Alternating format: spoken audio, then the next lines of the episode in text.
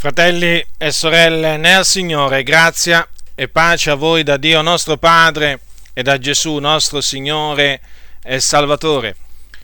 Questa sera ho in cuore di trasmettervi eh, un altro insegnamento che concerne il destino dell'uomo dopo, dopo la morte. Questa volta eh, parlerò del, della destinazione del, del peccatore dopo la morte, cioè vi spiegherò dove, secondo quello che insegna la Sacra Scrittura, va il peccatore quando muore. Ora, come ho fatto con il, pre- il precedente insegnamento, eh, voglio fare ancora con questo, cioè fare una premessa doverosa, eh, spiegare brevemente la costituzione dell'essere umano. L'essere umano è eh, composto, secondo quello che insegna la Sacra Scrittura, da un corpo, un'anima e uno spirito. L'Apostolo Paolo infatti dice a, ai Tessalonicesi, nella sua prima epistola ai Tessalonicesi, al capitolo 5, versetto 23, Or l'Iddio della pace vi santifichi egli stesso completamente e l'intero essere vostro, lo spirito, l'anima ed il corpo, sia conservati irreprensibile per la venuta del Signore nostro Gesù Cristo. Ora, che cosa avviene quando, quando l'essere umano muore? Avviene che il corpo, che è fatto di polvere, è costituito di polvere, torna alla polvere, perché il Signore disse a, eh, ad Adamo, sei polvere e in polvere ritornerai. Quindi il corpo torna alla polvere e lo spirito torna a Dio che l'ha dato. Infatti leggiamo in Ecclesiaste, nel libro dell'Ecclesiaste, leggiamo quanto segue. Prendete il libro dell'Ecclesiaste, capitolo, capitolo 12, l'ultimo capitolo dell'Ecclesiaste. La sapienza dice al, versetto 3, ma ricordati del tuo creatore nei giorni della tua giovinezza, prima che vengano i cattivi giorni e giungano gli anni nei quali dirai io non ci ho più alcun piacere. Poi andando avanti passiamo al versetto eh, 9, prima che la polvere torni alla terra come era prima e lo spirito torni a Dio che l'ha dato. Quindi lo spirito torna a Dio. Adesso veniamo all'anima. Che fine fa l'anima? L'anima continua a vivere in un mondo ultra, ultraterreno, che come abbiamo visto l'altra volta, per il cristiano è il paradiso celeste, paradiso chiamato anche terzo cielo. Là va immediatamente l'anima del, eh, del cristiano, cioè di colui che muore in Cristo Gesù, secondo quanto insegna la Sacra Scrittura. Chi muore eh, con Cristo va a vivere con Cristo nel paradiso celeste in cielo. Ma chi muore senza Cristo o, ovvero chi muore nei suoi peccati, non, non andrà a vivere con Cristo perché non andrà in paradiso, ma andrà in un altro luogo che a differenza del paradiso naturalmente è un luogo di tormento. Questo luogo si chiama, comunemente si chiama inferno, però l'originale parola, quella ebraica, è Sheol e l'equivalente parola greca è Hades. Hades significa mondo invisibile e designa appunto quel luogo dove vanno le anime dei, dei peccatori quando, quando essi muoiono. Ora, ho detto che comunemente questo luogo viene chiamato inferno. La parola inferno non, non è, eh, eh, non, deriva, eh, non deriva da una, parola, da una parola greca, ma bensì da una parola latina che è infernus e che significa luogo di sotto inferiore. ed è una parola che alcuni traduttori hanno messo nella Bibbia quando hanno dovuto tradurre il termine Sheol, cioè l'ebraico Sheol, che è presente nel, nell'Antico Testamento, perché eh, come voi sapete l'Antico Testamento è stato scritto in lingua ebraica, ed anche per tradurre il termine Hades, cioè il termine greco presente nel Nuovo Testamento, appunto perché il Nuovo Testamento è stato scritto in greco. Eh, ci sono varie eh, versioni in inglesi che hanno eh, tradotto questo, questo, termine quando designa appunto il luogo ultraterreno dove vanno le anime de, eh, dei peccatori. Dico, ci sono molte versioni inglesi, ma anche di altre lingue, che hanno appunto tradotto con il termine inferno. Nel, eh, tra le versioni italiane c'è la Diodati. Infatti il Diodati eh, ha tradotto eh, diverse volte la parola, sia eh, la parola Sheol, la parola ebraica Sheol, che il termine greco Hades con inferno.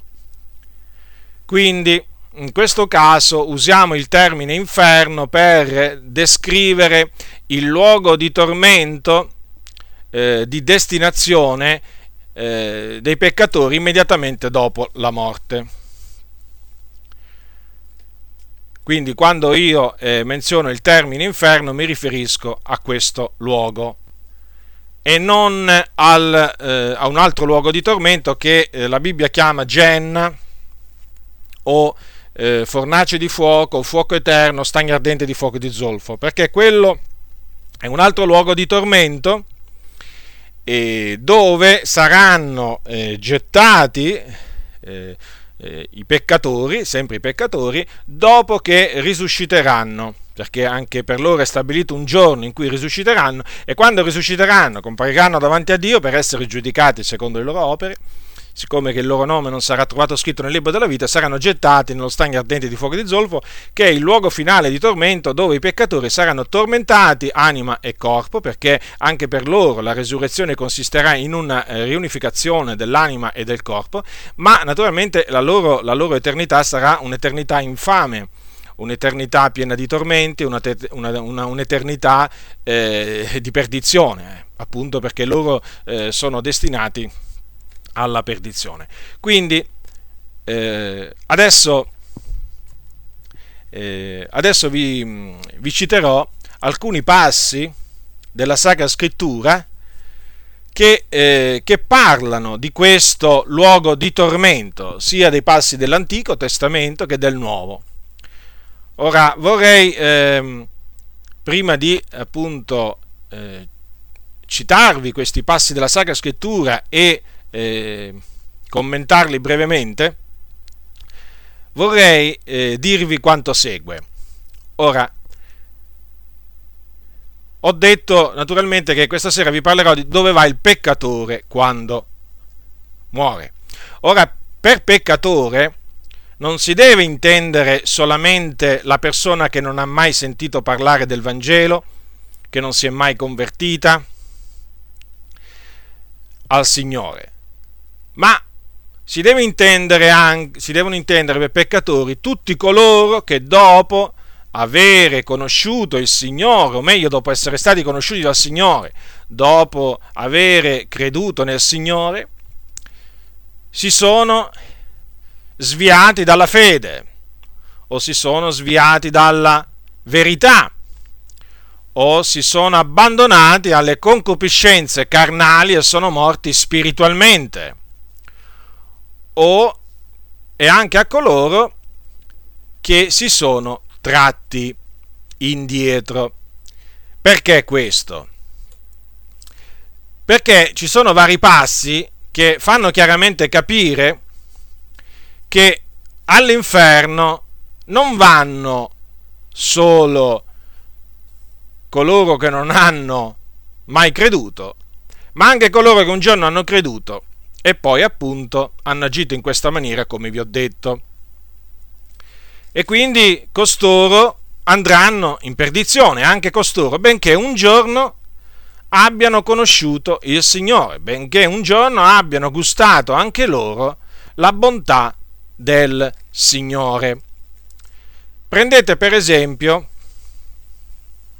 Prendete per esempio l'epistola di, eh, di Paolo a Timoteo, la prima epistola di Paolo a Timoteo, appunto vi confermo questo per, eh, per farvi capire per farvi capire che in questo luogo di tormento, chiamato Hades e, e comunemente eh, conosciuto con il nome di inferno, vanno pure alcuni che prima, all'inizio, erano anche loro nella fede. Allora, l'Apostolo Paolo mette in guardia Timoteo dal, eh, dal procacciare dal procacciare, il, cioè dal mettersi, a, dal mettersi ad amare il, il denaro, lo mette in guardia dall'amore del denaro, che è molto diffuso in mezzo a questa generazione storta e perversa ed anche in mezzo alla Chiesa. Sono infatti molti quelli che servono Mammona. Capitolo 6 di Primo Timoteo è scritto al versetto 9, ma quelli che vogliono arricchire cadono in tentazioni, in laccia, in molte insensate e funeste concupiscenze che affondano gli uomini nella distruzione e nella perdizione.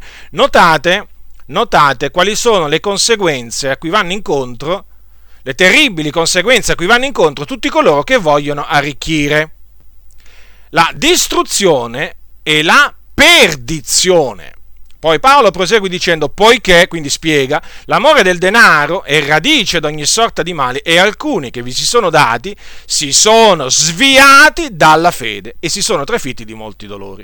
Quindi come potete vedere qua, Qui parla di persone che prima erano credenti, ma poi si sono sviati dalla fede perché hanno cominciato ad amare il denaro. Il denaro non va amato, non siate amanti del denaro, dice la Sacra Scrittura, siate contenti delle cose che avete. Però purtroppo alcuni si mettono ad amare il denaro, vengono appunto ingannati dalle ricchezze e questa, eh, tutto ciò li affonda nella distruzione e nella perdizione, perché non solo un credente eh, si svia dalla fede, ma poi si riempie di guai, se, appunto un credente che comincia ad amare il denaro si riempie di guai e poi alla fine si ritroverà in perdizione, perché l'amore del denaro impedisce a chiunque di, eh, di amare il Signore e di servirlo. Ecco perché l'amore del denaro porta alla perdizione. Poi c'è Giacomo, se voi prendete Giacomo, l'epistola di Giacomo, gli ultimi due versetti, ecco che cosa dice Giacomo, il fratello del Signore. Capitolo 5, versetto 19. Fratelli miei, se qualcuno fra voi si svia dalla verità e uno lo converte, sappia colui che chi converte un peccatore dall'errore della sua via, salverà l'anima di lui dalla morte e coprirà moltitudine di peccati. Notate Notate attentamente questo, che qui sta parlando ai santi, eh, Giacomo, e cosa dice? Che se qualcuno si svia dalla verità e uno lo converte, chi appunto eh, converte la, eh, colui che si è sviato dalla verità, che in questo caso viene chiamato, notate bene, peccatore. Avete notato? Cioè, il credente che si svia dalla verità viene chiamato peccatore che è nell'errore della sua via. Quindi chi converte eh, un, un, tale, un, tale, peccatore dall'errore della sua via, dice Giacomo, salverà l'anima di lui dalla morte e coprirà moltitudine di peccati. Quindi qui scriveva a dei credenti Giacomo. Non è che stava parlando, eh, non è che stava parlando a, dei non, a dei non credenti. Le epistole sono state scritte, tutte le epistole eh, sono state scritte ai santi. Quindi e poi non solo, vi vorrei anche leggere alcuni, alcuni passi scritti eh, da Paolo, alcune parole scritte da Paolo ai Corinzi, perché anche, anche queste parole ci fanno capire, ci fanno capire che eh, all'inferno non vanno solamente eh, coloro che non hanno mai creduto. Allora, come voi sapete, nella chiesa di Corinto c'erano delle dispute, delle gelosie e c'erano anche dei credenti che portavano in giudizio altri credenti dinanzi agli ingiusti anziché dinanzi ai santi.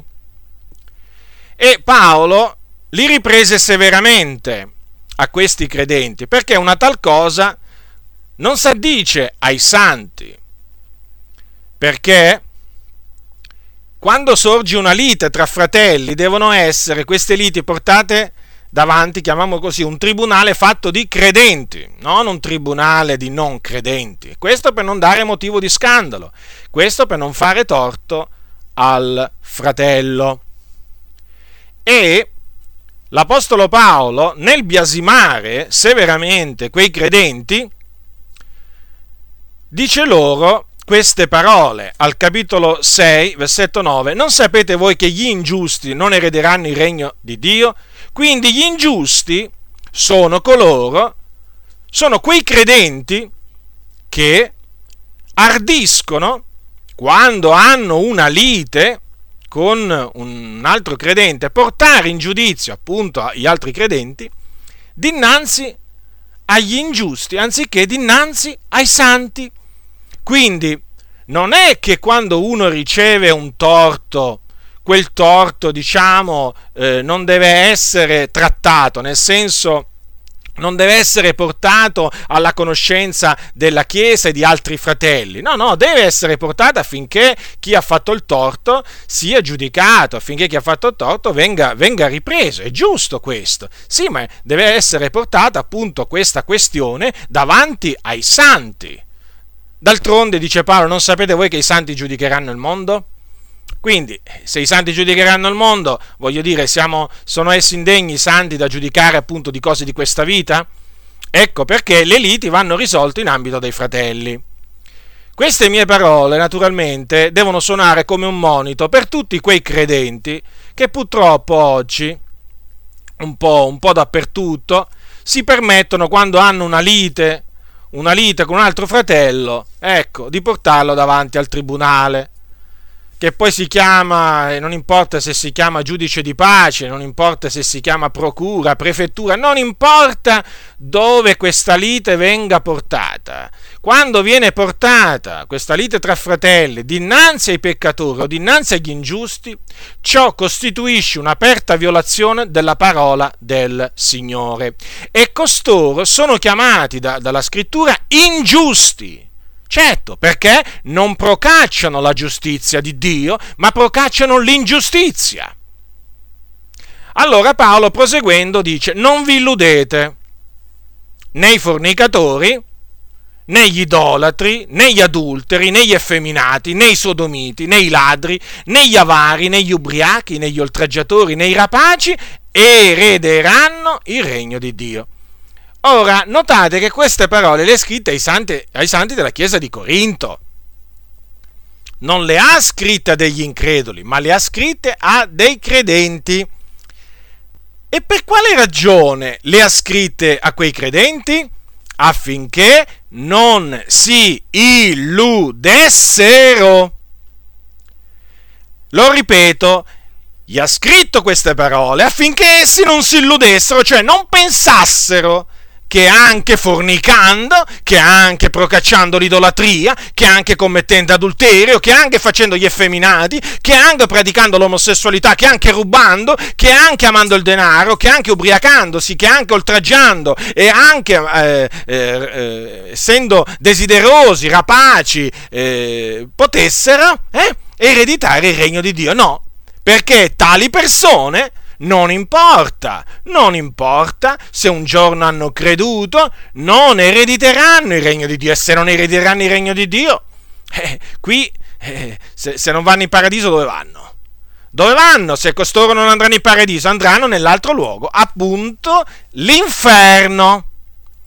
E questo è bene che oggi venga detto chiaramente, molto chiaramente, affinché nessuno di noi si illuda, perché è molto facile illudersi e farsi illudere. Ma Dio è buono, fratello. Ma che male c'è? Ma sì, fratello, un po' di carnalità non guasta. Ma dai, fratello, non esagerare. La fai. Sei troppo severo. Io come leggo, così credo, come leggo, così proclamo la parola del Signore. La parola di Dio mi dice di non illudermi. La parola di Dio non mi dice illuditi, mi dice non ti illudere e poi mi spiega in che cosa consisterebbe questa eventuale illusione. Quindi, quello che dice a me, la parola di Dio, io la trasmetto pure a te. Non ti illudere, fratello, non ti illudere, perché se tu pensi di poterti abbandonare alle concupiscenze della carne e poi, e poi, entrare lo stesso nel regno di Dio, ti stai illudendo. Tu il regno di Dio non lo vedrai mai, tu vedrai l'inferno quando morirai. Perciò, se stai vivendo nel peccato, ti devi ravvedere. Ti devi ravvedere, perché quello che ti sta aspettando è l'inferno, non è il paradiso. Per questo ti devi ravvedere. Proprio per questa ragione, perché appunto sei sulla strada con coloro che non erediteranno il regno di Dio. Lo so, lo so, lo so, nella tua comunità queste cose non si sentono. Eh, appunto per questo te le dico, capito? E spero che ti entrino veramente non solo nelle orecchie, capito? E ti rimangano nella testa, ma anche e soprattutto nel cuore.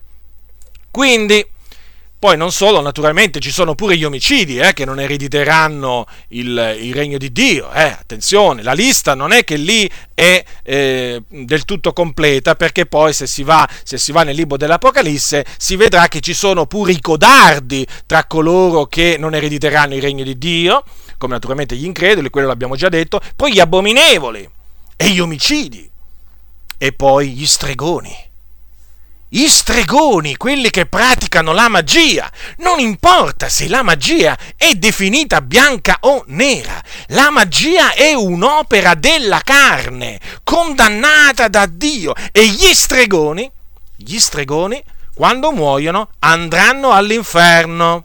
Quindi, non vi illudete, fratelli, non vi mettete a praticare eh, pratiche, ehm, pratiche occulte che vengono denominate magia bianca, eh? come, se, come, se, la magia bianca fosse, eh, dire, fosse buona e la magia nera fosse cattiva. Non esiste una magia buona e una magia cattiva, esiste una magia che è un'opera del diavolo che è cattiva, malvagia, in abominio a Dio. Ecco perché appunto coloro che la praticano sono appunto, mh, mm, sì, qui sono chiamati stregoni, tu mi dirai, eh vabbè, ma io ho capito, lo stregone è quello, eh, quando si, quando si, sente parlare di stregoni si pensa sempre a qualche selvaggio in mezzo a qualche uomo un po', diciamo, un po' selvaggio in mezzo alla giungla che invoca gli spiriti maligni, ma perché gli stregoni sono anche incravattati, ci sono stregoni che vanno in banca tutti i giorni incravattati, ci sono stregoni nei ministeri, ci sono stregoni negli ospedali, ci sono, stre, ci sono stregoni nei posti più svariati della nostra società. E sappiate che spesso gli stregoni e le streghe si trovano a livelli livelli alti della società, lo ripeto, a livelli alti della società. Ebbene, gli stregoni, gli stregoni non erediteranno il, il regno di Dio, ma saranno gettati appunto all'inferno quando, quando moriranno. Quindi, eh, dopo aver fatto questa premessa, che è doverosa naturalmente affinché nessuno si illuda, no? perché quando si sente parlare d'inferno eh, eh, generalmente si pensa subito al luogo dove vanno coloro che non hanno mai sentito parlare del Vangelo o coloro che dopo averlo sentito ripetutamente hanno, hanno diciamo, eh, rigettato il messaggio dell'Evangelo, hanno rifiutato di ravvedersi e di credere nell'Evangelo. S- sembra che l'inferno sia solo per, colo- sia, sia solo per essi o si, sembra che all'inferno ci vadano solo quelle persone. No, no, no, no, ci vanno anche coloro che abbandonano eh, il Signore, quindi che, che dopo averlo trovato eh, lo, hanno, lo, hanno, abbandonato, dopo ci vanno tutti coloro che hanno, hanno, abbandonato, eh, hanno abbandonato la via della giustizia, hanno rinnegato il Signore. D'altronde dice la scrittura che coloro che si traggono indietro si traggono indietro a loro perdizione. Infatti questo dice la, il Signore ha detto, il mio giusto vivrà per fede, dice se si tira indietro l'animo mio non lo gradisce, ma noi dice non siamo di quelli che si traggono indietro a loro perdizione, ma di quelli che hanno fede per salvare l'anima. Quindi vedete queste ultime parole fanno capire che appunto l'anima può, eh, può essere salvata ma può essere anche perduta. Infatti eh, Gesù cosa ha detto? Che giova all'uomo se guadagna tutto il mondo e poi perde l'anima sua. Eh, è altresì detto però ai, ai, suoi, con la vostra perseveranza guadagnerete le anime vostre. Quindi, eh, credendo e perseverando nella fede fino alla fine e nella santificazione, si, eh, si, scampa, si scampa, all'inferno. Invece, eh, tirandosi, tirandosi indietro, tirandosi indietro eh, la perdizione non la si scampa, ma ci si va proprio a capofitto. Allora, adesso vediamo di, eh, di parlare brevemente di questo luogo eh, di tormento. Allora, la Bibbia nel Salmo 9, nel Salmo 9 sì, al versetto 17, dice quanto abbiamo, eh, quanto ho detto fino a questo momento, che gli empi se ne andranno al soggiorno dei morti. Sì, tutte le nazioni che dimenticano il Dio. Capitolo 9 dei Salmi, cioè il capitolo 9, il Salmo 9, Salmo 9, versetto 17. Gli empi se ne andranno al soggiorno dei morti. Diodati, io leggo dalla riveduta, ma Diodati qua ha messo il termine inferno, cioè ha tradotto Sheol con inferno. Poi Giobbe, prendete Giobbe capitolo 21, libro di Giobbe capitolo 21, versetto 13, disse Giobbe queste parole, capitolo 21, versetto 13, parlando naturalmente degli empi, sempre naturalmente, capitolo 21, versetto 13, passano felici i loro giorni, poi scendono in un attimo nel soggiorno dei morti. Ancora una volta, qui vediamo, qui vediamo che si parla di un luogo chiamato soggiorno dei morti dove vanno gli empi. Il termine, il termine ebraico Sheol nella riveduta è stato tradotto diverse volte con soggiorno dei morti, questo quando si riferisce, eh, quando il contesto lascia, lascia appunto in, indica che si tratta un, del luogo intermedio tra la morte e la risurrezione. Quindi sia il passo di prima nei salmi, sia questo appunto eh, sono stati tradotti il termine Sheol in questi passi è stato tradotto con soggiorno dei morti e vedremo che ci sono altri passi in cui appunto il termine, il termine Sheol è stato tradotto in questa maniera dal, eh, da Luzzi. Adesso prendete il libro del profeta Isaia al capitolo 5, versetto 14. Qui il, il profeta biasima coloro che eh, si ubriacano, si abbandonano alle bevande alcoliche e al, infatti al versetto 11 è scritto guai a quelli che la mattina s'alzano di buon'ora per correre dietro alle bevande alcoliche e fan tardi la sera finché il vino l'infiammi, c- finché, il, finché il vino l'infiammi. Poi al versetto 14, 14 dice Perciò il soggiorno dei morti si è aperto bramoso ed ha spalancata fuori di modo la gola e laggiù scende lo splendore di Sion, la sua folla, il suo chiasso e colui che in mezzo ad essa festeggia. Naturalmente qui il riferimento era agli empi, agli empi che vivevano, che vivevano in, in Sion e eh, che il Signore naturalmente avvertì dicendo loro che sarebbero andati nel soggiorno, nel soggiorno dei morti. Prendete adesso il capitolo 14 sempre di Isaia, sono tutti passi questi che parlano di questo, di questo luogo nell'aldilà che noi comunemente chiamiamo inferno. Capitolo 14, versetto 9, qui il, eh, qui è, ehm, si parla appunto del, del, giudizio contro i re di Babilonia e fa, queste parole fanno parte di un cantico che poi saranno appunto, che il Signore aveva detto sarebbe stato pronunziato sul re di Babilonia. Allora, capitolo 14, versetto 9. Il soggiorno dei morti laggiù si è commosso per te, per venire ad incontrarti alla tua venuta. Esso sveglia per te le ombre, tutti i principi della terra fa alzare dai loro troni tutti i re delle nazioni. Tutti prendono la parola e ti dicono, anche tu dunque sei diventato debole come noi, anche tu sei dunque divenuto simile a noi, il tuo fasto, il suono dei tuoi salteri sono stati fatti scendere nel soggiorno dei morti, sotto di te sta un letto di vermi e i vermi sono la tua coperta. Ancora una volta, qui il soggiorno dei morti è un luogo indicato, un luogo di tormento, non un luogo piacevole e notate che si parla eh, di un eh, soggiorno dei morti posto laggiù, non lassù, laggiù, appunto perché quelli che vanno al soggiorno dei morti, il soggiorno dei morti è collocato eh, negli antri della terra, cioè in giù, e infatti si parla sempre del, di una discesa nel soggiorno dei morti, non di un'ascesa al soggiorno dei morti, si ascende in cielo ma non, eh, non si ascende al soggiorno dei morti, nel soggiorno dei morti vi si scende. E questo naturalmente indica la collocazione eh, il, diciamo, eh, del, di, questo, di, questo luogo, di questo luogo di tormento, collocazione che è confermata da queste altre parole pronunziate da, eh, da, Ezechiele da parte di Dio al capitolo 26. Sono, sono parole pronunciate contro Tiro. Capitolo 26, versetto, dal versetto 19.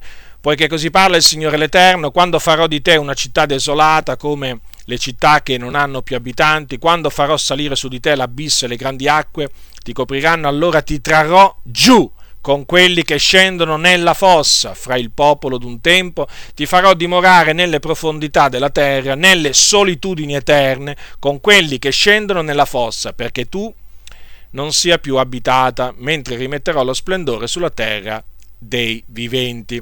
Notate ancora una volta come qui si parla di un luogo di tormento nelle profondità della terra. E qui è sempre il riferimento allo Sheol, ovvero all'inferno o soggiorno, soggiorno dei morti. Adesso vorrei citarvi eh, in particolare due passi del Nuovo Testamento, due passi del Nuovo Testamento che confermano pienamente l'esistenza di questo luogo ultraterreno, che è un luogo di tormento, lo ripeto, è un luogo di tormento, è un luogo appunto abbiamo, abbiamo, visto che è un luogo collocato giù negli antri della terra, nelle profondità della terra. In un passo del Nuovo Testamento si parla del cuore della terra. E è un, eh, un luogo orribile, è un luogo di tenebre, di ombre di morte, terra oscura come notte profonda, e là regnano l'ombra di morte e il caos, il cui chiarore è come una notte è come notte oscura. Considerate che luogo, considerate che luogo, un luogo di tenebre. Di, non solo un luogo di tenebre, fitte tenebre, ma è anche un luogo dove c'è un fuoco. Un fuoco però che non è stato attizzato da mano d'uomo, ma sempre fuoco si tratta. Naturalmente quello è un fuoco che ha attizzato il nostro Dio. Ed è un fuoco, ed è un fuoco che tormenta le anime di tutti quelli che vi si trovano. Allora prendiamo questi due passi, prendiamo questi due passi eh, che sono scritti. Uno è in Matteo, Matteo capitolo 11. Sono queste parole pronunziate da Gesù, nostro Signore. Allora, capitolo 11 versetto, mm, iniziamo dal versetto 20, perché sapete Gesù credeva, credeva nell'esistenza di questo luogo di tormento situato giù nel cuore della terra. E come se ci credeva, non poteva non crederci, perché? Perché le scritture dell'Antico Testamento ne parlavano ne attestavano l'esistenza senza ombra di dubbio. E quindi Gesù, dato che Gesù credeva, credeva che le eh, scritture dell'Antico Testamento, o comunque a quel tempo si chiamavano semplicemente le scritture, gli scritti sacri, eh, credeva che erano ispirati, lui, ah, siccome che accettava, accettava eh, la parola di Dio come essa era, eh, era ed, è, ed, è, veramente, cioè come parola di Dio, credeva fermamente in, nell'esistenza di questo luogo di tormento. Capitolo 11, versetto 20. Allora egli prese a rimproverare le città nelle quali era stata fatta la maggior parte delle sue opere potenti perché non si erano ravvedute. Guai a te Corazin, guai a te Bezzaida, perché se in Tiro e Sidone fossero state fatte le opere potenti compiute fra voi, già da gran tempo si sarebbero pentite con cilicio e cenere, e però vi dichiaro che nel giorno del giudizio la sorte di Tiro e di Sidone sarà più tollerabile della vostra. E tu, Capernaum, sarai tu forse innalzata fino al cielo? No, tu scenderai fino nell'Ades. Perché? Se in Sodoma fossero state fatte le opere potenti compiute in te, ella sarebbe durata fino ad oggi. E però io lo dichiaro nel giorno del giudizio, la sorte del paese di Sodoma sarà più tollerabile della tua. Qui Diodati, dove c'è scritto tu scenderai fino nell'Ades, a posto di Hades ha messo eh, inferno. Ora vi vorrei fare notare che Gesù rimproverò quelle città che avevano visto sue, la maggior parte delle sue opere potenti. E perché le rimproverò? Perché non si erano ravvedute. Perché vedete, Gesù predicava il ravvedimento, quello che non viene predicato oggi in molte comunità. Diciamo nella stragrande maggioranza delle comunità il ravvedimento non viene, non viene predicato.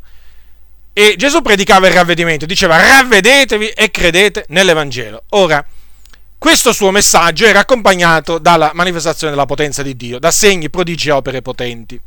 E queste città furono testimoni veramente della gran parte delle, delle, delle sue opere potenti. Quindi Corazin, Bezzaida, e poi Capernaum. Capernaum, ecco perché adesso eh, qui eh, diciamo si parla dell'Ades in riferimento a Capernaum. Capernaum è chiamata la città di Gesù, la sua città, perché fu là che lui andò a dimorare dopo che lasciò Nazareth. Ora, Gesù vide che appunto non si erano ravveduti e che fece? Li rimproverò, ma severamente Infatti ecco cosa disse di Capernaum. Tu scenderai fino nell'Ades, cioè fino all'inferno.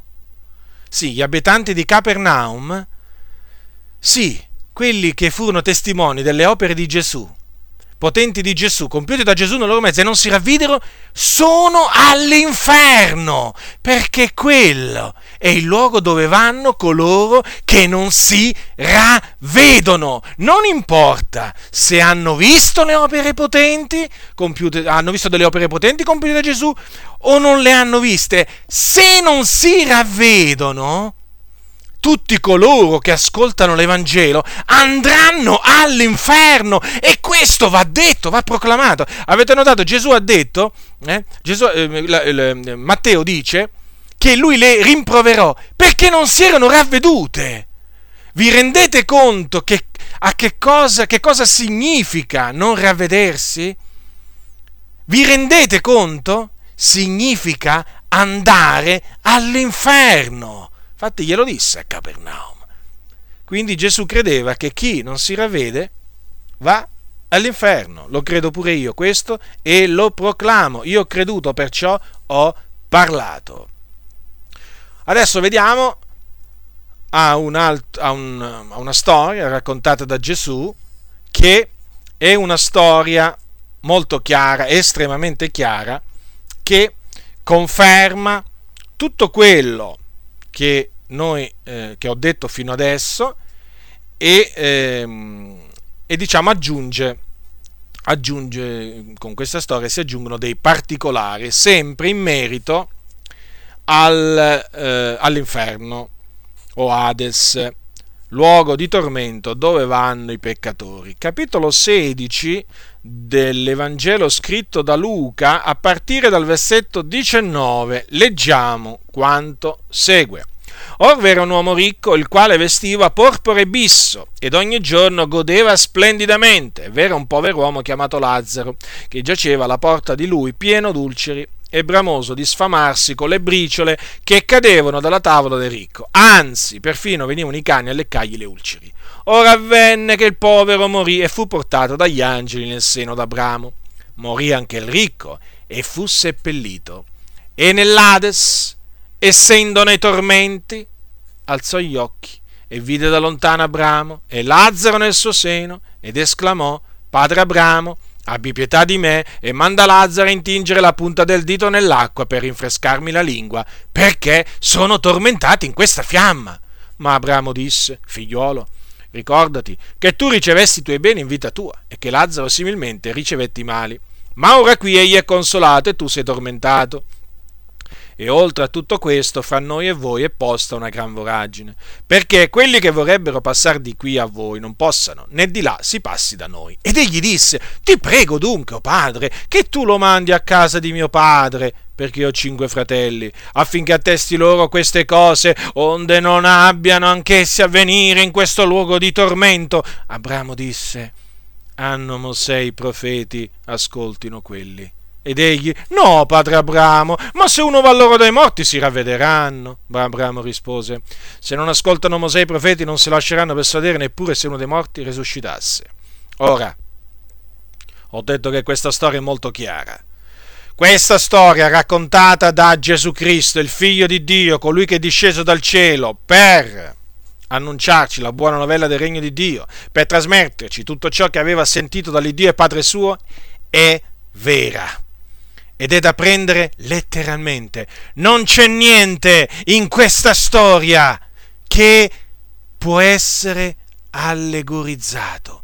Non c'è niente che ha bisogno di essere spiritualizzato, niente, proprio niente, va accettata così com'è, va creduta così come è scritta, va proclamata così come è scritta. Commentandola, certamente ma senza, senza annullare minimamente alcunché, come purtroppo fanno tanti nella loro ignoranza.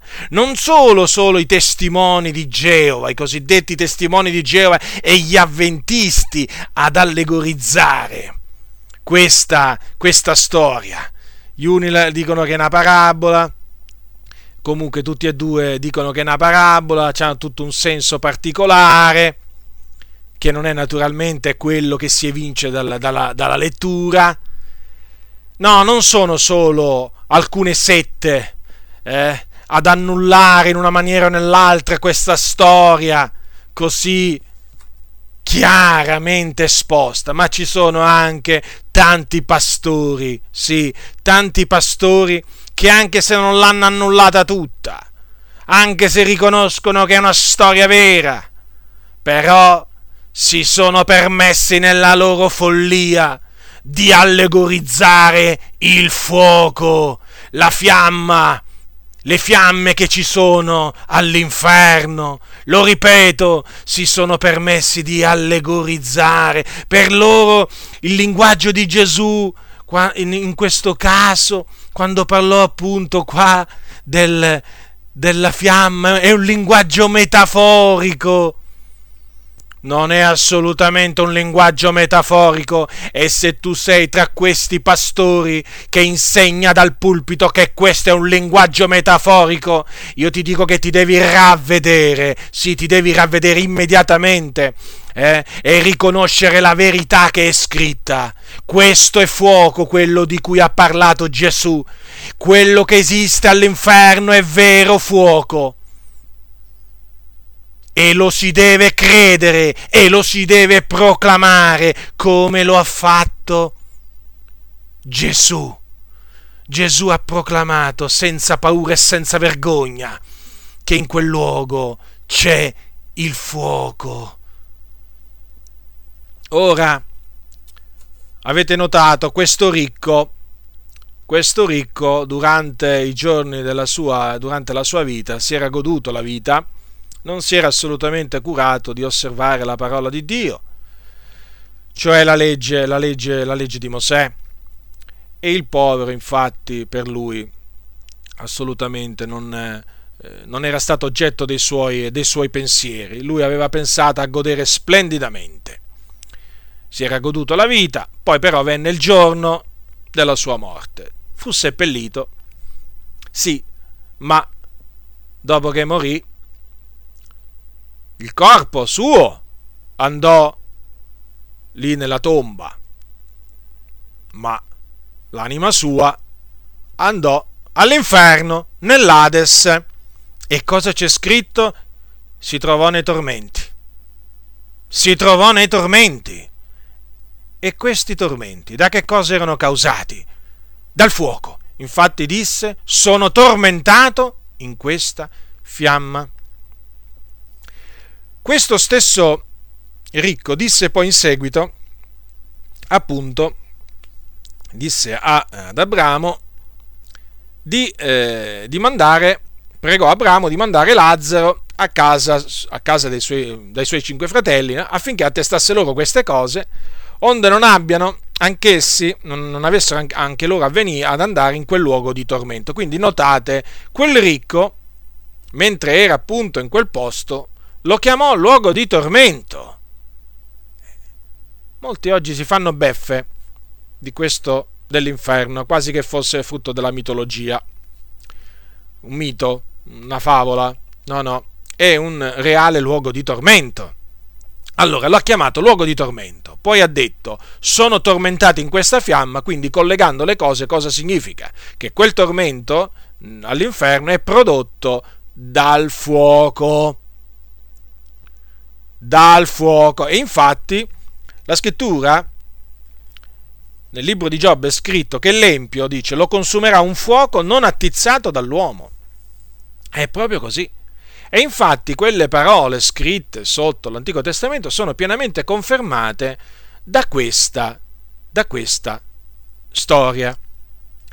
Poi vorrei che notaste che eh, questo, questo ricco era conscio che era andato in quel luogo di tormento perché non si era ravveduto. Infatti, al versetto 29 e 30, Abramo, dopo avergli detto hanno Mosè i profeti ascoltino quelli, dice, dopo appunto avergli detto queste cose, Enrico disse, no padre Abramo, ma se uno va a loro dai morti si ravvederanno, notate questo? Quindi non erano ravveduti, erano proprio dei peccatori, avevano bisogno di ravvedersi e il ricco all'inferno pensava che se Lazzaro fosse stato mandato da Abramo a casa dei suoi cinque fratelli a dirgli eh, guardate che ho visto, ho visto vostro fratello all'inferno in un luogo di tormento, badate bene che se voi non vi ravvedete eh, farete la stessa fine, ebbene pensava che se, se, il suo fratello fosse stato mandato là a dirgli queste cose si sarebbero ravveduti i suoi cinque fratelli, ma errava grandemente vorrei appunto eh, concentrare questa, concentrarmi su queste parole del ricco. Se uno va loro dai morti si ravvederanno. Perché? Perché questo conferma ulteriormente una cosa fondamentale, che per scampare all'inferno l'uomo si deve ravvedere. Lo ripeto, l'uomo si deve ravvedere, ravvedere dei suoi peccati. Ora, che cosa ha detto Gesù? Che cosa ha detto Gesù prima di essere assunto in cielo, cioè mentre era ancora sulla terra? Gesù disse ai suoi, ai suoi discepoli, Così è scritto che il Cristo soffrirebbe e risusciterebbe dai morti il terzo giorno e che nel suo nome si predicherebbe ravvedimento e remissione dei peccati a tutte le genti cominciando da Gerusalemme. Notate bene, notate bene, Gesù ha detto, la, eh, Gesù ha detto a, a noi di fare la stessa cosa, o comunque ha detto ai suoi discepoli di fare la stessa cosa che ha fatto lui, cioè predicare il ravvedimento e la remissione dei peccati, suo, la remissione dei peccati. Ora, oggi in molte comunità viene predicata la remissione dei peccati, sì, ma non il ravvedimento. E questa è una cosa veramente estremamente preoccupante, perché il messaggio, l'annuncio dell'Evangelo, senza l'esortazione a ravvedersi, è monco. Lo ripeto, è monco. Perché Gesù ha detto di predicare ambedue le cose. Non si può dire alle persone semplic- solamente vieni a Gesù e il Signore ti perdonerà, credi in Gesù e sarai perdonato, no? Non bisogna solamente dirgli questo, bisogna dirgli innanzitutto ravvedetevi. La stessa cosa che faceva Gesù. Gesù diceva ravvedetevi e credete all'Evangelo. Perché questo non viene fatto? Perché non viene usato il termine, il verbo ravvedersi? Eh? E soprattutto perché non viene detto chiaramente, direttamente, in faccia ai peccatori, ravvedetevi? Le ragioni sono svariate, ci tornerò, ci tornerò uh, un'altra volta su questo, su questo discorso. Le ragioni sono le più svariate, comunque sono tutte, sono tutte ragioni non bibliche, appunto perché come, come, ragioni, ragioni, come potrebbero essere ragioni giuste, quando portano a omettere una parte così importante del messaggio di evangelizzazione. Il ravvedimento, lo ripeto, va predicato, il Dio ha comandato, eh? Che per ogni dove gli uomini si devono ravvedere. Gli apostoli predicavano il ravvedimento. Pietro disse il giorno della Pentecoste, quando gli, dissero, gli chiesero fratelli che dobbiamo fare, ravvedetevi. La prima cosa, ravvedetevi. L'apostolo Paolo, la prima cosa che diceva, ravvedetevi. Giovanni il Battista diceva, la prima cosa che diceva era, ravvedetevi perché il regno dei cieli è vicino. Eppure, eppure, questo ravvedimento non viene predicato, non viene predicato. Oggi c'è tutto un messaggio mellifluo, un messaggio tutto addolcito, tutto annacquato. Privo dell'esortazione, del comando rivolto ai peccatori di ravvedersi. Questo è grave, è gravissimo. Perché come fanno a esserci frutti degni del ravvedimento se non c'è il ravvedimento prima? Perché noi siamo chiamati a fare frutti degni del ravvedimento. Questo significa che ci siamo dovuti ravvedere. Ma se non viene detto ai peccatori che si devono ravvedere, e badate, e badate a voi pastori, a voi predicatori, che quando vi rivolgete ai peccatori, eh, dovete parlare, dovete parlare nella maniera giusta, dovete dire ai peccatori loro che si devono ravvedere, non dovete dire ci dobbiamo ravvedere perché altrimenti rovinate tutto il messaggio. Sono i peccatori che si devono ravvedere, sono i vostri uditori, non siete voi, voi siete i messaggeri che portate la buona notizia, che dovete predicare il ravvedimento, che vi includete pure tra, tra i peccatori.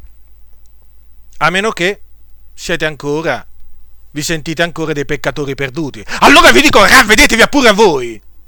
Ravvedetevi e poi, una volta che vi siete ravveduti, cominciate a dire ai peccatori ravvedetevi e credete all'Evangelo. Lo so, qualcuno vi dirà, ma ravvediti tu! Sapessi quante volte me l'hanno detto a me? Sapessi quante volte me l'hanno detto a me? Ma ravvediti tu, ma che ci vieni a dire? E io rispondo, io sentite, mi sono già ravveduto, è per quello che vi dico adesso a voi di ravvedervi. È molto semplice il discorso. Purtroppo oggi, purtroppo oggi, i peccatori vengono intrattenuti con le barzellette, con le battute, con i sorrisini, invece proprio di essere ripresi, di essere esortati a ravvedersi. Quindi, secondo quello che eh, insegna la Sacra Scrittura, l'inferno è un luogo di tormento situato nel cuore della terra. È un luogo di tormento perché c'è un fuoco, un fuoco che arde, D'altronde, se c'è il tormento, questo tormento da qualche cosa deve essere prodotto. E appunto questo tormento è prodotto dal fuoco. E appunto eh, in virtù del fatto che questo fuoco arde, che questo fuoco avviluppa le anime dei peccatori, queste anime sono nel tormento e piangono e stridono i denti. Infatti Gesù disse più volte, ivi sarà il pianto e lo stridore dei denti. Quel ivi mm, non, non indica solamente, naturalmente, l'inferno, ma poi anche, come ho detto prima, la genna, cioè che è il luogo finale di tormento dove i peccatori poi saranno tormentati per l'eternità. Ivi sarà il pianto e lo stridore dei denti. Quindi l'insegnamento della Sacra Scrittura a riguardo eh, del luogo dove vanno i peccatori è estremamente chiaro. Quindi non entrano in uno stato di incoscienza, non cessano di esistere, ma l'anima loro va all'inferno ed è per questo che, lo ripeto, va loro annunziato il ravvedimento e la remissione dei peccati mediante la fede nel nome di Gesù Cristo perché è solo mediante il ravvedimento e la, fede in Gesù che l'uomo può scampare, l'uomo può scampare a questo luogo orribile. vedete, non è solo il ravvedimento che è scomparso dalle predicazioni, dalle evangelizzazioni, non importa se l'evangelizzazione viene dal pulpito, se viene fatta tu per tu per strada, per le, per le piazze, il ravvedimento, l'esortazione diretta ai peccatori a ravvedersi manca, manca in moltissimi casi. C'è un'altra cosa che manca appunto e l'annuncio appunto eh, di questo luogo di tormento, cioè nelle predicazioni si sente sempre meno parlare dell'inferno. In molti casi non è neppure menzionato e in alcuni casi è menzionato, però è un inferno tutto particolare, come ho detto prima, è un inferno senza fuoco. Ma che inferno è senza fuoco? La Bibbia la Bibbia non mi presenta un inferno senza fuoco, eppure oggi viene presentato un inferno senza fuoco, persino da molti pulpiti pentecostali. Fratelli, non si deve intendere il fuoco in maniera letterale. E come si deve intendere? Come dite voi? Ignoranti. Veramente, siete proprio ignoranti. Voi non conoscete le scritture. Non conoscete le scritture voi che parlate in questa maniera ma perché se conosceste le scritture non parlereste in questa maniera. Ma come fate a dire? Ma come fate a dire che il fuoco dell'inferno, e non solo quello dell'inferno, naturalmente c'è pure quello poi della Genna, è allegorico? E poi a voi, a voi pastori delle Adi mi rivolgo, a voi che avete mutato il fuoco letterale in fuoco allegorico, sì sì, a voi perché di voi sono sicuro, sono sicuro al 100% che avete fatto questa manomissione. Ma come fate a dire, ma con quale coraggio, con quale sfacciataggine? Come fate a dire la concezione di un inferno o di un, fanta- di un inferno, vabbè anche di un fantastico purgatorio, il purgatorio non esiste, vabbè, con vere fiamme di fuoco, immagini tanto care alle descrizioni medievali è un'idea sfruttata da predicatori astuti ma poco seri che ormai riesce a terrorizzare soltanto qualche pia vecchietta, la quale si vede già ardere per l'eternità? Eh? Queste sono parole di un ex vostro presidente. Ora, ma co- con quale sfacciataggine? Ma come vi permettete di parlare in questa maniera? Poi vi vorrei fare notare una cosa. Voi tanto che dite no, che non bisogna giudicare, qui in queste parole, in, qualche, in queste parole ci sono due giudizi ci sono due giudizi, badate bene, per cui dovrete rendere conto al Signore in quel giorno, se non vi ravvedete, per quello che vi dico di ravvedervi, eh, fino a che siete in tempo. Allora, innanzitutto, eh, ci fate sapere, eh, che la concezione di un inferno con vere fiamme di fuoco è un'idea sfruttata da predicatori astuti ma poco seri. Quindi chi vi parla sarebbe, secondo questa definizione, no? secondo queste parole, un predicatore astuto e poco serio. Quindi voi mi avete giudicato astuto e poco serio. Ma non solo avete giudicato me, avete giudicato astuto e poco serio Charles Spurgeon, John Wesley, Jonathan Edwards, avete giudicato veramente astuti e poco seri una marea di predicatori che credevano nella letteralità del fuoco dell'inferno, a differenza di voi che siete ignoranti e che non avete timore di Dio, perché se aveste timore di Dio, non solo se aveste conoscenza di Dio, ma se aveste timore di Dio, no, non vi permettereste di parlare in questa maniera, non vi permettereste. Allora, innanzitutto, quindi, voi eh, giudicate. Sì, proprio voi che dite, ah, non bisogna giudicare. Voi siete i primi che giudicate. Infatti, giudicate predicatori astuti e poco seri chi? Chi predica un inferno con? Con vere fiamme di fuoco. Eh no, eh no, eh no. Vi dico semmai un'altra cosa. Siete voi i predicatori astuti e poco seri. Voi, sì, proprio voi che avete allegorizzato il fuoco dell'inferno. Lo ripeto, siete voi e tutti coloro che come voi fanno la stessa cosa. Sì, questo si può dire proprio. Questo si può dire, ve lo posso dire con tutta tranquillità. Certo, come fa a essere un predicatore serio e un predicatore onesto uno che toglie il fuoco dall'inferno, uno che fa diventare la Genna un luogo senza fuoco? È impossibile definirlo serio, intelligente e onesto. Non può che essere astuto. Come sono astuti quelli che predicano un purgatorio eh, con il fuoco, così eh, sono astuti tutti coloro che predicano un inferno senza fuoco. E tra questi astuti e poco seri ci siete voi. Poi non, solo, non è questo il solo giudizio, l'altro giudizio è contro la pia vecchietta, ce l'avete pure con le pie vecchiette, le deridete, le prendete in giro, vergognatevi! Ma che vi hanno fatto queste pie vecchiette? Ma che vi hanno fatto? I deboli, i deboli, ve la prendete con i deboli. La pia vecchietta, eh? Vorreste dire l'ottantenne, eh? Che non capisce più niente, che ha perso un po' di memoria, vero? Eh? Quella che magari si spaventa perché sente il fruscio di una foglia, eh? O magari eh, quella che vede una lucertola per strada e si spaventa, eh? Voi vi riferite a quella, vero? La pia vecchietta, vero? Cosa, cosa riuscite a dire? Che l'idea di un, di un, di un, um, di un infer- la concezione di un inferno con vere fiamme di fuoco riesce a, a, a terrorizzare soltanto. C'è pure questo, soltanto qualche pia vecchietta. Quindi deve essere proprio stupida sta pia vecchietta, eh? Come si fa terrorizzare? Da che cosa? Eh, naturalmente da un'idea falsa. Perché voi questo volete, volete dire, voi questo dite. E se non lo dite lo fate capire. Ma sì, ma fratello, fa. Ma che ci vieni a dire? Un vero fuoco all'inferno. Ma questo può impaurire semmai qualche pia vecchietta. Dai, le pie vecchiette, ignoranti, stupide. Voi giudicate!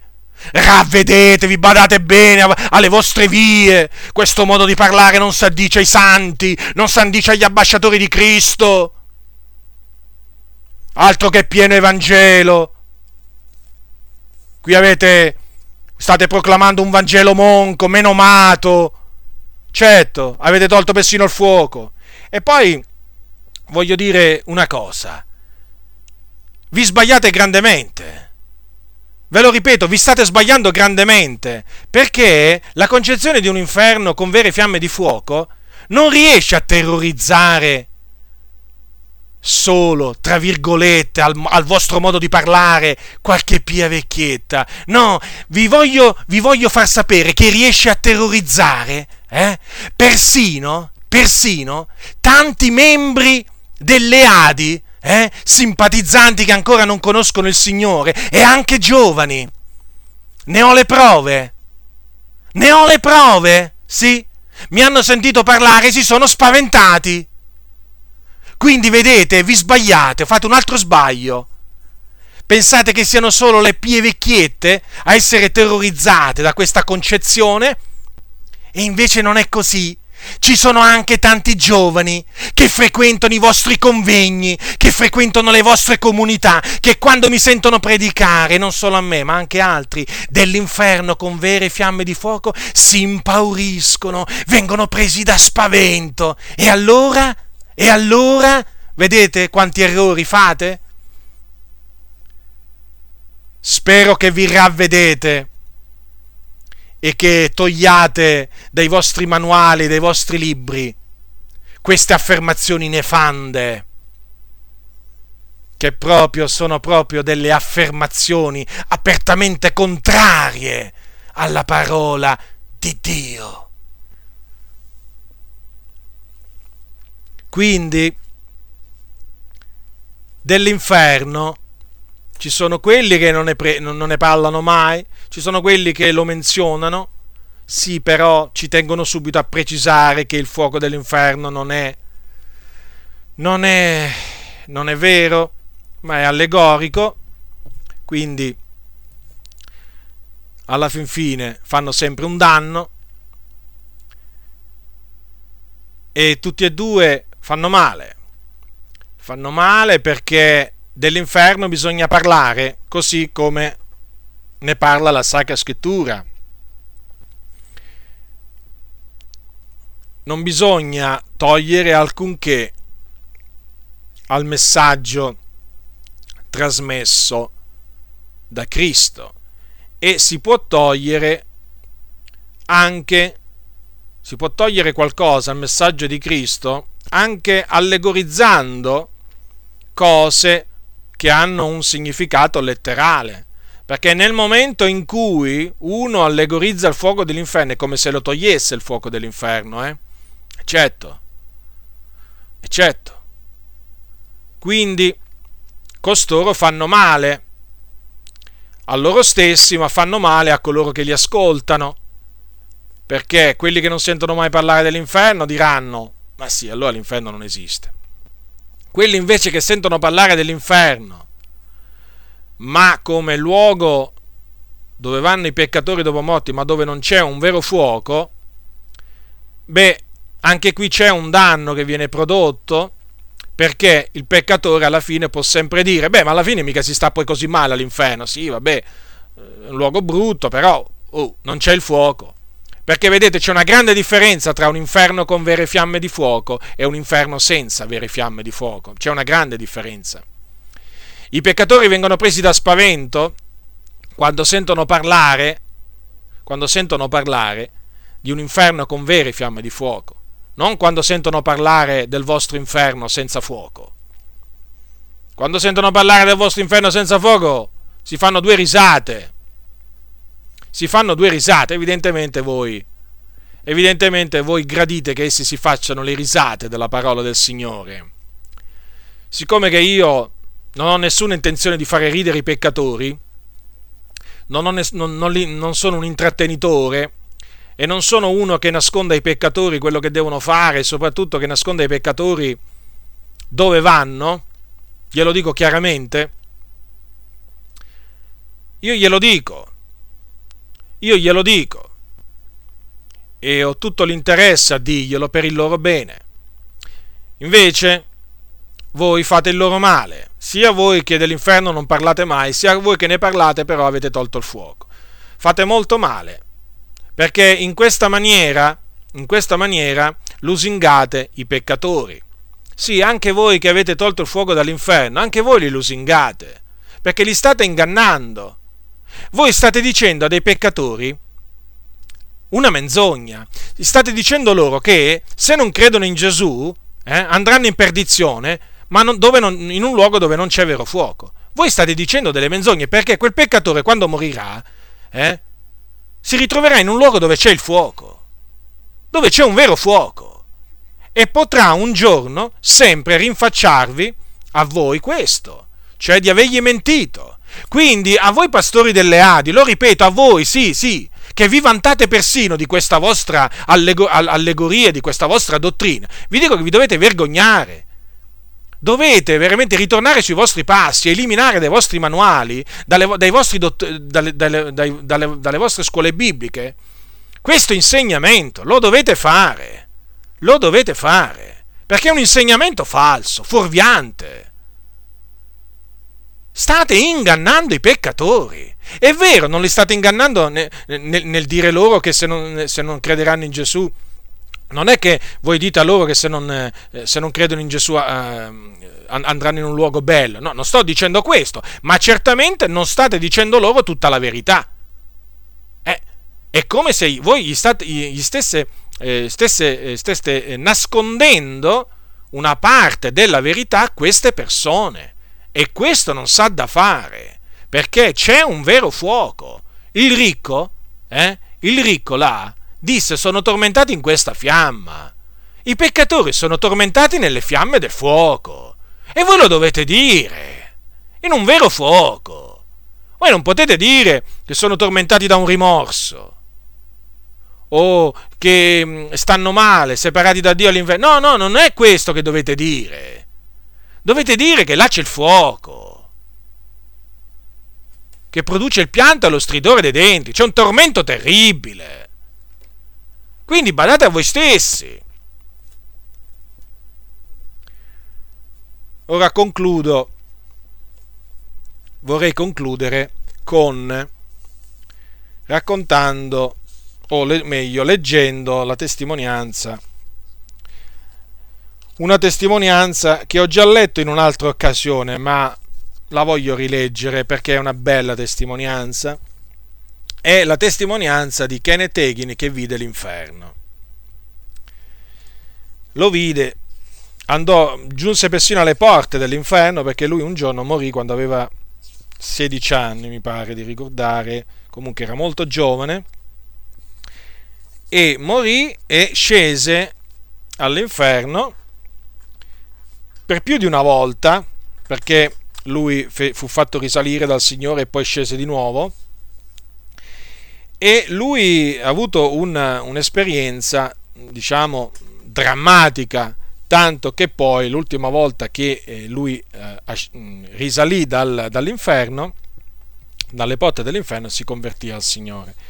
Ora voglio fare questa premessa, eh, che il defunto Kenneth Hagin purtroppo iniziò bene ma finì male, nel senso che eh, nel corso del tempo poi cominciò a proclamare alcune false dottrine, tra cui il messaggio della prosperità, poi cominciò a insegnare che eh, gli angeli aspettano i nostri ordini,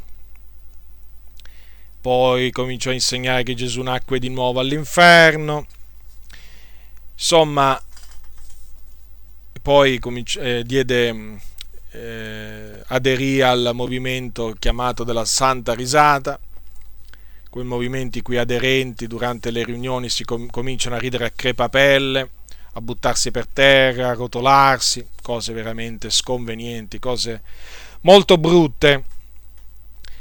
E naturalmente tutte queste cose non le accetto, le riprovo, le confuto, voi lo sapete molto bene. Però vedete, questa testimonianza l'ho sempre, e la, e la, l'ho sempre considerata verace, avvenne a lui quando ancora, pensate, non era nato di nuovo. E, è verace eh, perché è confermata pienamente dalla Sacra Scrittura, non perché l'ha avuta Kenneth Hagin quando non, era, quando non era ancora convertito, ma perché è confermata pienamente dalla Scrittura, conferma proprio pienamente l'esistenza appunto di questo luogo di tormento nel cuore della terra. Quindi dopo aver fatto questa promessa vi leggo vi leggo quello che lui dice nel suo libro, eh, che in inglese è I Believe in Visions, tradotto in italiano Io credo nelle visioni. Allora, Kenneth Hagin racconta, badate bene che quello, questo, questo a lui, eh, allora, gli avvenne nell'aprile del 1933, quando aveva circa 16 anni, nella città di McKinney, nel Texas, Stati Uniti d'America. Allora, lui racconta in questo libro questa esperienza veramente drammatica nel tardo pomeriggio il mio cuore cessò di battere e l'uomo spirituale che viveva nel mio corpo mi abbandonò. Quando la morte si impadronì di me, la nonna, mio fratello minore e mia madre accorsero in casa ed ebbi solo il tempo di dire loro addio, che l'uomo interiore scivolò via, lasciando il mio corpo esanime, gli occhi fissi e la carne gelida. Scesi giù, giù, giù, al punto che vidi le luci sulla terra dissolversi. Non è esatto dire che svenni, neppure che fossi in coma. Posso provare che clinicamente ero morto. Gli occhi erano fissi, il cuore aveva cessato di battere, il polso era fermo.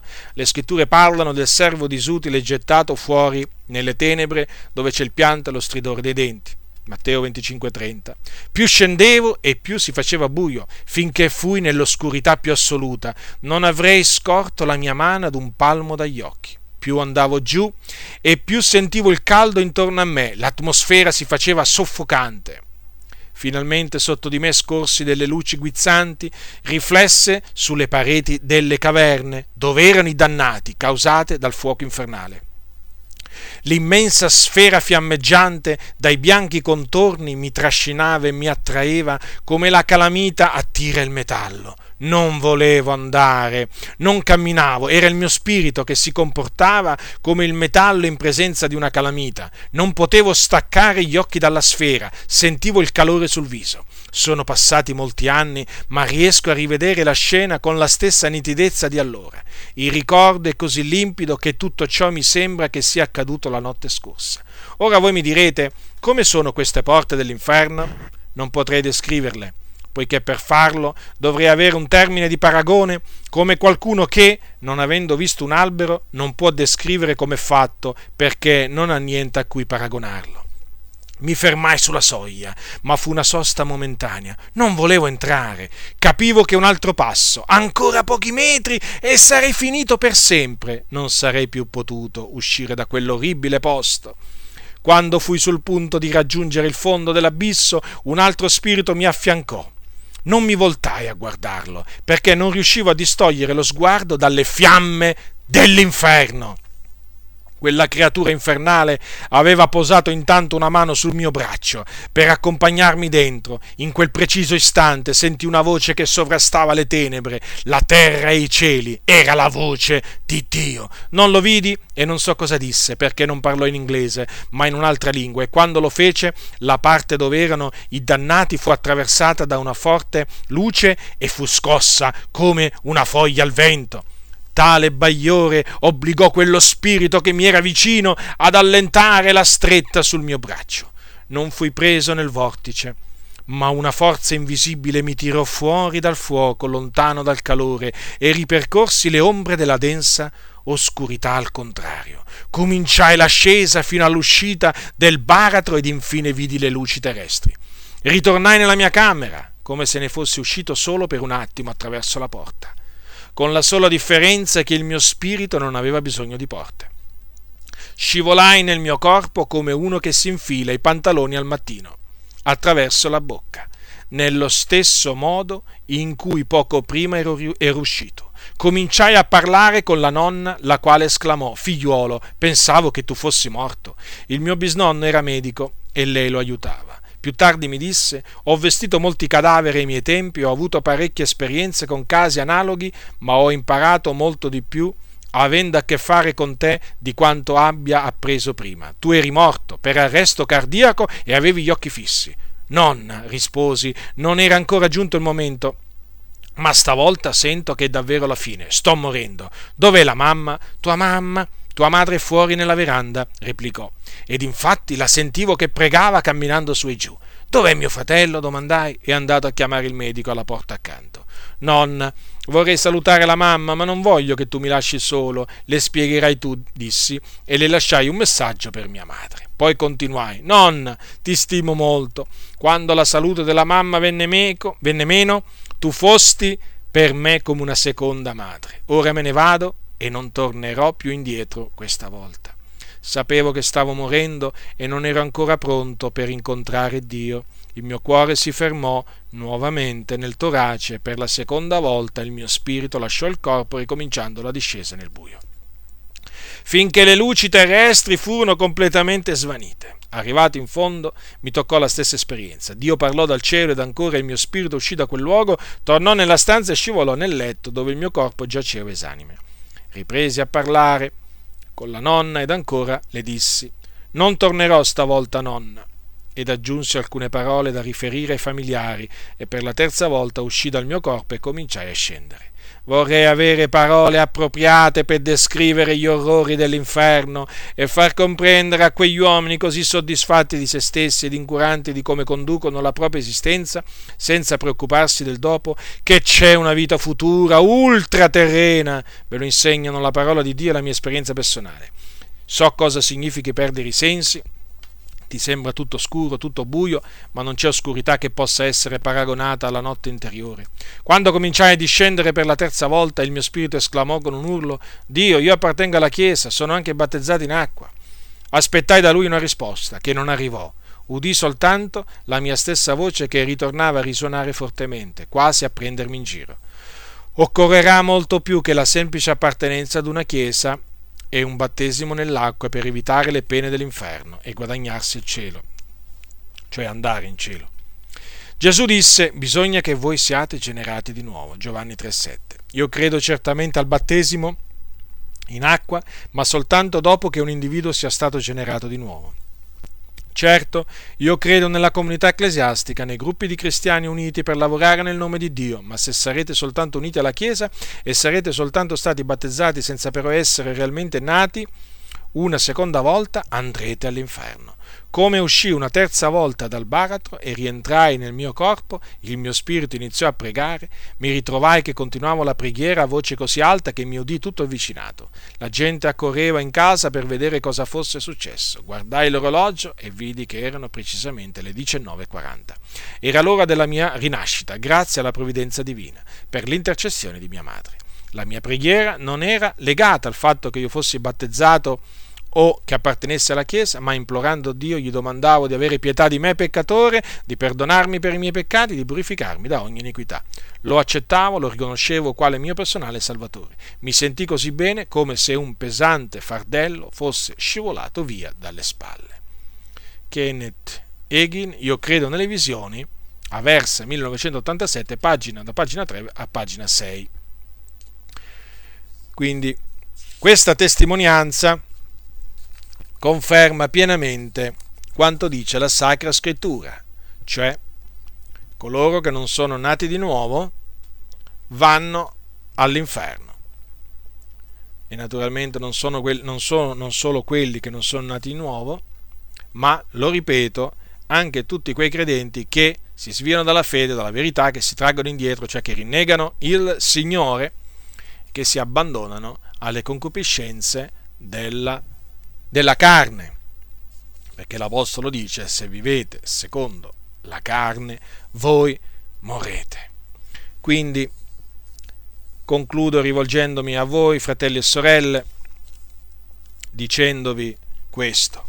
Rallegratevi nel Signore perché e glorificatelo grandemente perché al Signore è piaciuto darvi il ravvedimento e di credere anche e di credere in Gesù Cristo per ottenere la remissione dei vostri peccati e scampare così all'inferno.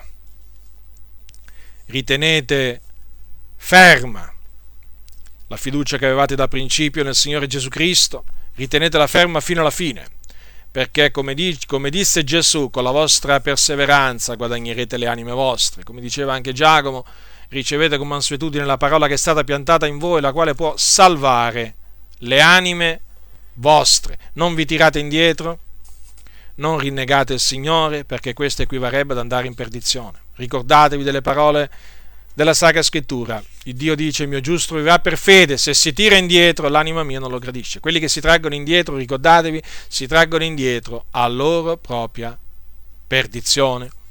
A voi invece che ascoltate questo mio messaggio, a voi che un giorno avete conosciuto il Signore, ma lo avete abbandonato, che siete dei sepolcri imbiancati, avete la doppia vita, siete magari santi al locale, al locale di culto, però quando siete fuori dal locale di culto siete dei peccatori traviati, ribelli, insensati. C'è chi di voi c'è chi è adultero, fornicatore, persino c'è chi è anche omosessuale, c'è chi è ladro, c'è chi ubriaco. A voi mi rivolgo, a voi che vi siete, avete abbandonato proprio la via della giustizia, la via della verità, a voi che vi siete messi ad amare il denaro, a voi che adesso servite Mammona, a voi vi dico di ravvedervi ravvedervi fino a che siete in tempo di farlo. Il Signore vi sta dando del tempo affinché voi vi ravvediate. Come dice, come dice Paolo ai Romani, come dice chiaramente, non sprezzare le ricchezze della sua benignità. Io faccio un riassunto di quello che dice l'Apostolo non sprezzare le ricchezze della sua benignità, della sua pazienza e della sua longanimità. Non fare finta. Non fare finta di nulla. Bada bene che la benignità di Dio ti trae a ravvedimento. Non sprezzarla la sua benignità. Perché se tu continuerai a seguire la tua durezza e il tuo cuore impenitente, sappi che ti stai accumulando un tesoro d'ira, un tesoro d'ira.